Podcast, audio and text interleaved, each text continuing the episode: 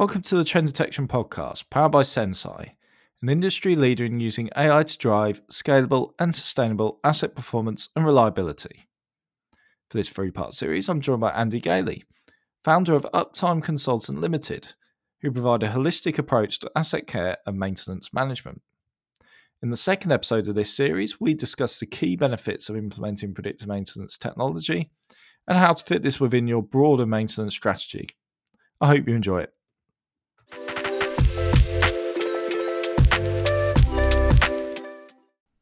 Yeah, and I just wanted to about about the bathtub effect because another thing. So, I mean, we, we talk about a lot about unplanned downtime, but there's obviously there's so many other benefits. Just talking from a predictive maintenance perspective, but it's it's actually the incremental improvements that you can make. So it's actually not just about preventing failure, uh, but it's actually about making incremental. So there's early signs where you can just make tweaks to keep machines, for example, running efficiently. So that you know, so it's because if a machine's not running as efficient, it's wasting more energy, etc. But if it's if you make those little tweaks, those early warning signs we said earlier, yeah. um, then you can keep machines running at a more efficient pace. So are, the, are those sort of benefits starting to be recognised? I guess in particular from technology or condition monitoring standpoint. Yeah, well, I do. I do see some predictive efforts condition based maintenance whereby people are carrying out something that they've been employed to do. And they end up with a lot of information but no action. And the thing is, is that if, eh, the people I train to start out as predictive engineers or proactive engineers, so you've got to concentrate on the output. All of the tools that we use are just tools. They're just tools that accentuate one of our natural senses. So thermography allows us to see energy emitted in a colour map, so we can understand where the energy uh, hotspots, hotspots, inverted commas, are. Um, ultrasound allows us to hear uh,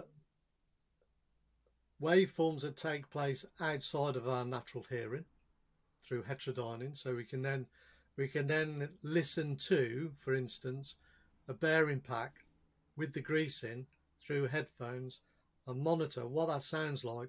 And actually, you can you, if you if you're trained at this, you can actually identify whether there's too much or too little grease, whether there's um, impacts occurring, and if you understand uh, rotational speed and the uh, subsynchronous rotational speed that you'll find damage at, then you can do things with your natural senses with the tool.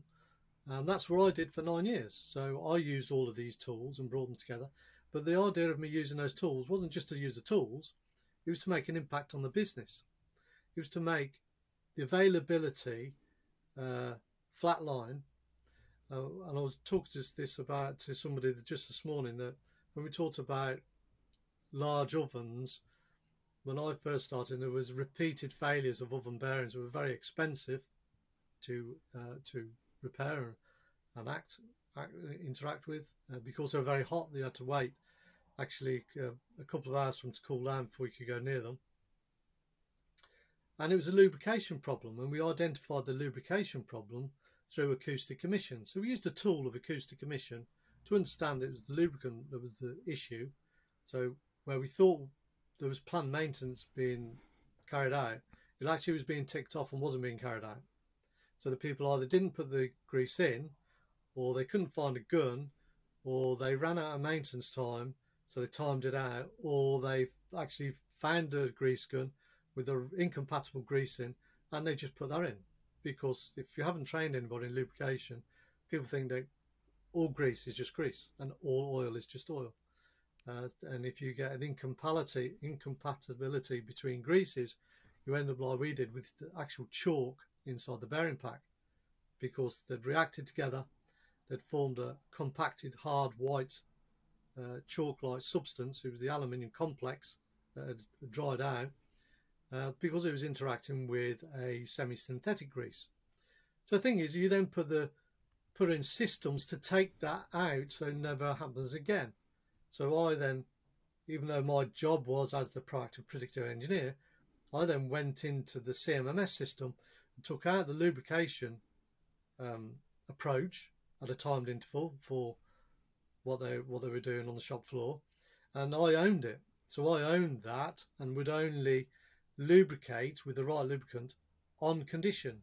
So if acoustic emission told me it was it needed lubrication, lubricate it and actually monitor it in real time to see that impact level reduce as we did the greasing, and then do that just on a seven day cycle. Once we were um, confident that we'd we'd we'd we'd got the flat line that we needed, the equipment was we weren't actually going there seven days and not doing any greasing. We put that interval out to 14 days. So straight away you start the savings go.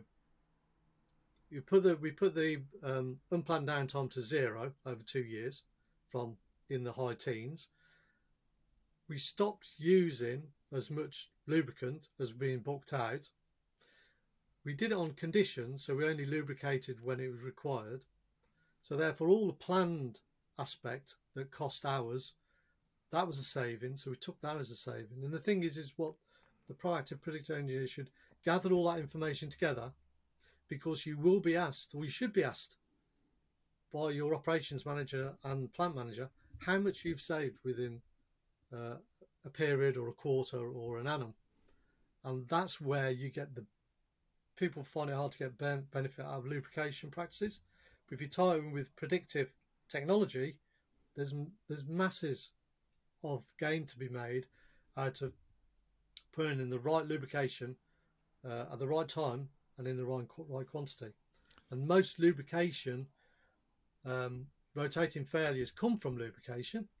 It's either over or under lubrication, or no lubrication. Actually, that what what you explained there is really interesting, Andy, because we've interviewed one of our well, sorry, I've interviewed one of our um, customers in the in the US, and they they refer to predictive maintenance technology as like another tool in the toolbox. So every day uh, like a theoretical toolbox, and then they'll assess the situation and decide, oh, I need to use, apply this technology or this, you know, this approach or this approach. Which I, I always like that analogy. I repeat that quite a lot, which I think is sort of reflective in yeah, what you're in what you're saying.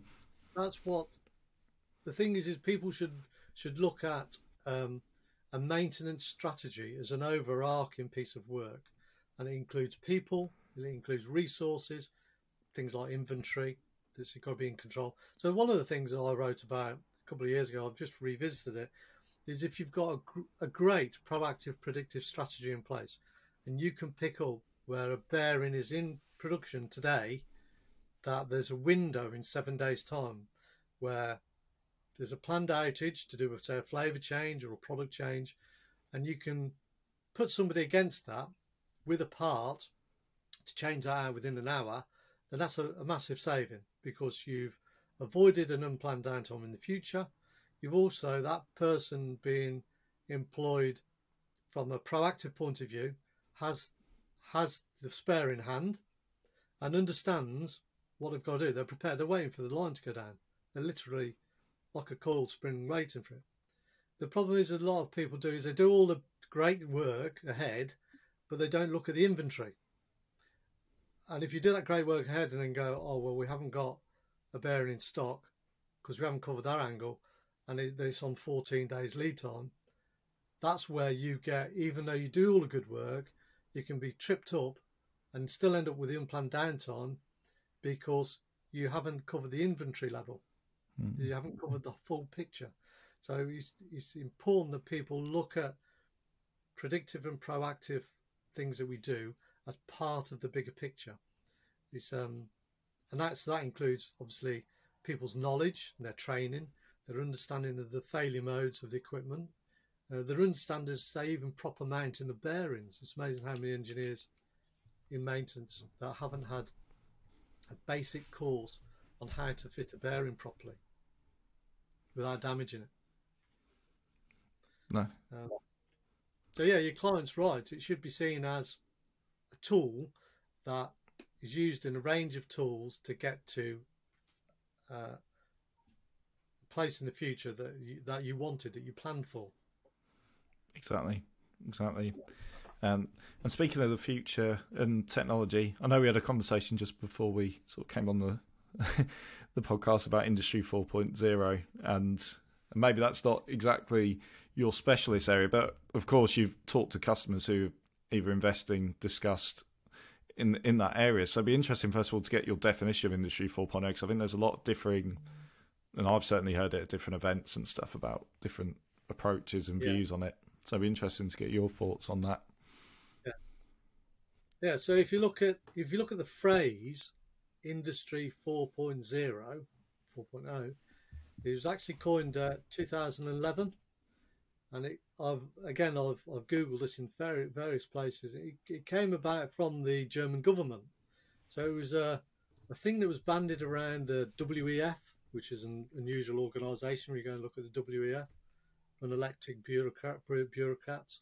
So they came up with this this idea of Industry 4.0, and then they made. They they came up with the story of well, we started at Industry One where we discovered oil and we made steam trains and Brunel and all of the very things that were pre probably the Victorian era. And then we came into the Victorian era, that was Industry 2.0, whereby, um, say, Ford came along with automation. Um, uh, things were still very, very early days in engineering and manufacturing things. Um, and then we could probably, they could probably then spin forward to probably post Second World War. A lot of the discoveries were, a lot of discoveries were made during the Second World War purely through carrying out um, mass killing of people, where they came up with um, things like transistors um, you know, so you went into the Second World War with valves and came out with transistors. So they have this time frame of this is what happened, and then we're you know 2011. Somebody said we're heading to or in Industry 4.0, and, and they saw it as connecting technologies um, through. Uh, originally, the, the easy way to do it is through consumer technology. So that's where that's where all the hits have been made, really. So you know the iPhone and um, apps on your iPhone and things like that. And things start there and then they tend to migrate to the industrial space. So it's been for I would say probably since 2015 ish. It's been that kind of push to let's get this into the industrial sector because we can see if there's benefits of having people um, uh, using um, IoT devices in you know in, in the real world you know, in the everyday, then surely there's benefits from it being IIoT, so industrial Internet of Things. And there's obviously lots of people that make make their money through um, through quoting Industry 4.0 or IIoT, and a lot of them that I've seen have promised things that will be beneficial in the future. And when you go, me as a practical engineer, when I go and look at some of the benefits, I can't see that um, some of them approach reality. Um, and I, I, was looking when I started it, Uptime Consulting Up. I I had a business plan, and the business plan was to it's probably in, in thirds really or quarters. I was going to spend a third or a quarter of my time working for clients, so actually going on site to client and training their people and uh, trying to get them to think the same way as I think, because that's what I'm turned on by. And then I was going to use um, another piece. I wanted to go online and tra- train people for free online, so give things away uh, because that interests me, and I can afford to do it, which was good. And then the other part, I wanted to always look to the future and see how uh, the proactive predictive things I was doing in 2005 could be extrapolated and automated. And when I spoke to the co-founders of Senseye back in uh, probably 2015, 16. Um, I was interested in Senseye because a they were in the predictive space, and it was industrial. So these are two things that I'm interested in. And they were talking of automating what I did as a manual subject. So it's something that I dreamt about in 2005. When you're on a 12 hour shift and you're going out and taking 300 acoustic emission readings and two oil samples and a whole lot of other uh, readings that come out of assets and then try to extrapolate and find out what 3% of that makes any sense to action, that becomes a long and arduous task. Fortunately for me, it interested me that much that I was just turned on by it, and I I understood over time as well that if you use some Pareto, you could drive towards the 20% of assets who are causing you 80% of your headache, and maybe let some of the low line stuff go into reactive. Maybe just check it every couple of months. But what I had my head around was if I could, if I could take um, 2,000 readings every 12 hours, but not have to physically leave my office and walk around every asset in the plant and then bring it back and download it into a database and then look at either trigger points or things that I'd found of interest when I walked around, um, that would be a really great benefit because then you could look at hundreds or thousands of assets over different locations in the world as well. So you could compare a robot in North America with a robot in Spain of the same type in you know and look at the conditions that they run in and gain a lot of information out of that that obviously using things that have become prevalent over the last 10 years um, some artificial intelligence really machine learning um, to use those tools and again they're just tools those tools that our brains um, aren't very good at. So our, our brains are an amazing tool because we can I can think of 10 different things at the same time when I'm visiting an asset. And I can also at the same time speak to a human that's running that asset for 12 hours and ask them their opinion of what's happening. And I can put all that information together in my computer and come up with do I need to take action or do I not? And really, that was my job for the industry I worked in. Is this important enough to take action, or can I move on? Um, so, yeah, going back, Industry 4.0, go back to 2011. It was a construct. It was um, it's similar to AI being overused. AI, everything. I've I've actually collected some screenshots of uh, electric toothbrush that is AI, artificial intelligence, enabled and things like that. Yeah. AI has been overused. Really, it's machine learning. It's a bit of maths. Um, and the same way, a lot of people jumped on the Industry 4.0 um, name, and when you look at it, you go, "Well, this, well, well, how is how is does this apply to a connected technology in any way?" And when you look at it, it doesn't. It's just that people have very little understanding and they've used it as a tool to uh, PR their product.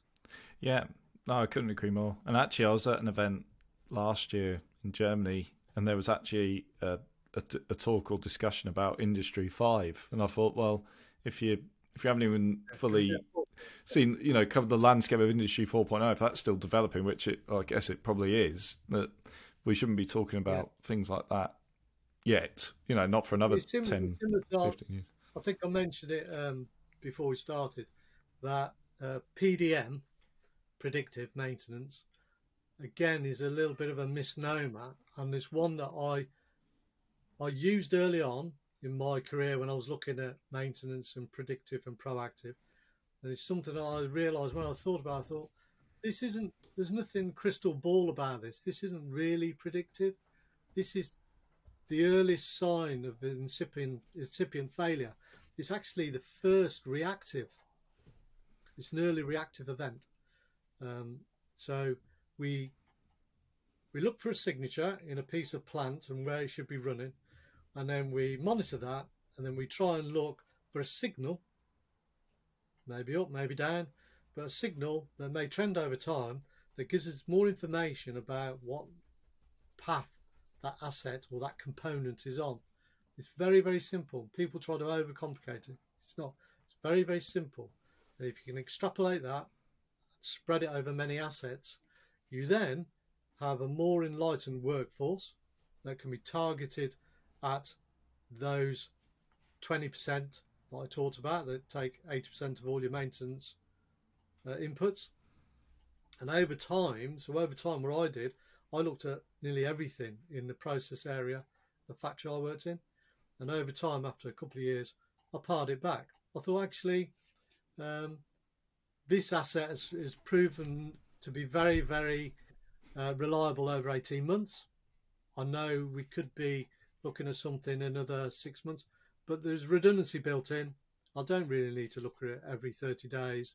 Let's go look at it every 180 days, say. Um, and, and that worked in the same with oil sampling, and which is a predictive type of methodology, oil sampling and oil monitoring in gearboxes. So when I started, it was 12 month cycle, no, no debate.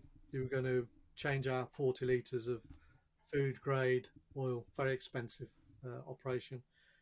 Um, I started. I started doing monthly oil samples, and I trended over time the health of that oil pack, and then also looked at other things that were telling me what's going on inside the asset. Uh, and then we pushed the oil changes out to three, four, five years, based on condition. So that saves a, whole, saves a hell of a lot of um, plan time the oil samples turn out about twenty pounds each per month. We pushed that out then to kind of two, three month samples, because again, it, it wasn't proving beneficial. Um, so it's a it's a learning phase within. If you're within a plant and doing it in one plant, it's a learning phase. Learning about your assets, getting some knowledge about how things fail, looking at the history, talking to your operators, understanding what operations require.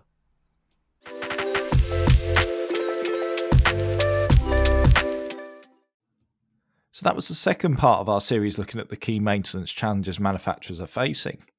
I hope you enjoyed it. Please subscribe via your favourite podcast provider if you'd like to be notified about future episodes, and it would mean a lot if you could let us know your feedback by leaving us a review. You can find out more about how Senseye can reduce unplanned downtime and contribute towards improved sustainability within your manufacturing plants by visiting senseye.io. Thanks a lot for listening.